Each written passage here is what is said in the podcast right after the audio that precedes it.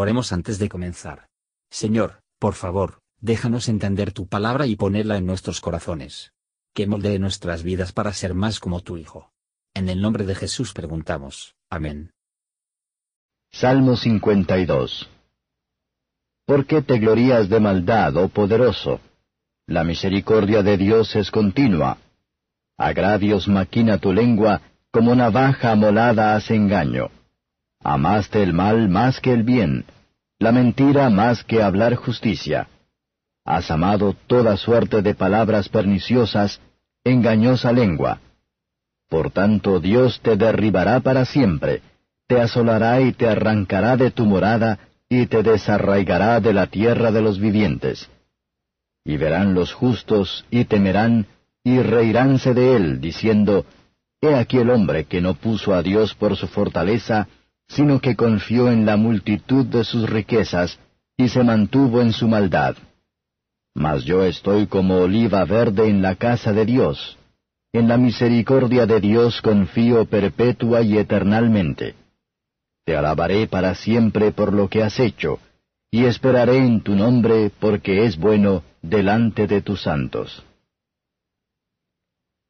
Comentario de Matthew Henry Salmos capítulo 52, versos 1 a 5. Los que glorian el pecado, la gloria es su vergüenza. La paciencia y la paciencia de Dios son abusados por los pecadores, a la dureza de su corazón, en sus malos caminos. Pero los enemigos en vano alarde de sus travesuras, mientras que nosotros tenemos la misericordia de Dios para confiar Pulg no nos salvará de la culpa de la mentira, para poder decir que había algo de verdad en lo que hemos dicho, si la hacemos parece en lo contrario de lo que era. Cuanto más hay de oficio y artificio de ninguna maldad, más no de Satanás en él. Cuando los hombres buenos mueren, se trasplantan de la tierra de los vivientes en la tierra. Al cielo, el jardín del Señor, donde deberán tomar la raíz para siempre, pero cuando los hombres malvados mueren, son desarraigados, a perecer para siempre. El creyente ve que Dios destruirá a aquellos que no le hacen su fuerza, versos 6 a 9. Aquellos miserablemente engañan a sí mismos, que piensan que para mantenerse en el poder y la riqueza sin Dios. El malvado confió en la multitud de sus riquezas, pensaba que su maldad le ayudará a mantener su riqueza. Bien o mal, él conseguiría lo que pudo, y mantener lo que tenía, y la ruina de cualquiera que se interpusiera en su camino, éste pensó fortalecería él, pero ver lo que se trata. Los que por la fe y el amor de permanencia en la casa de Dios. Será como olivos verdes allí. Y que podamos ser tan verdes olivos, debemos vivir una vida de fe y santa confianza en Dios y en su gracia.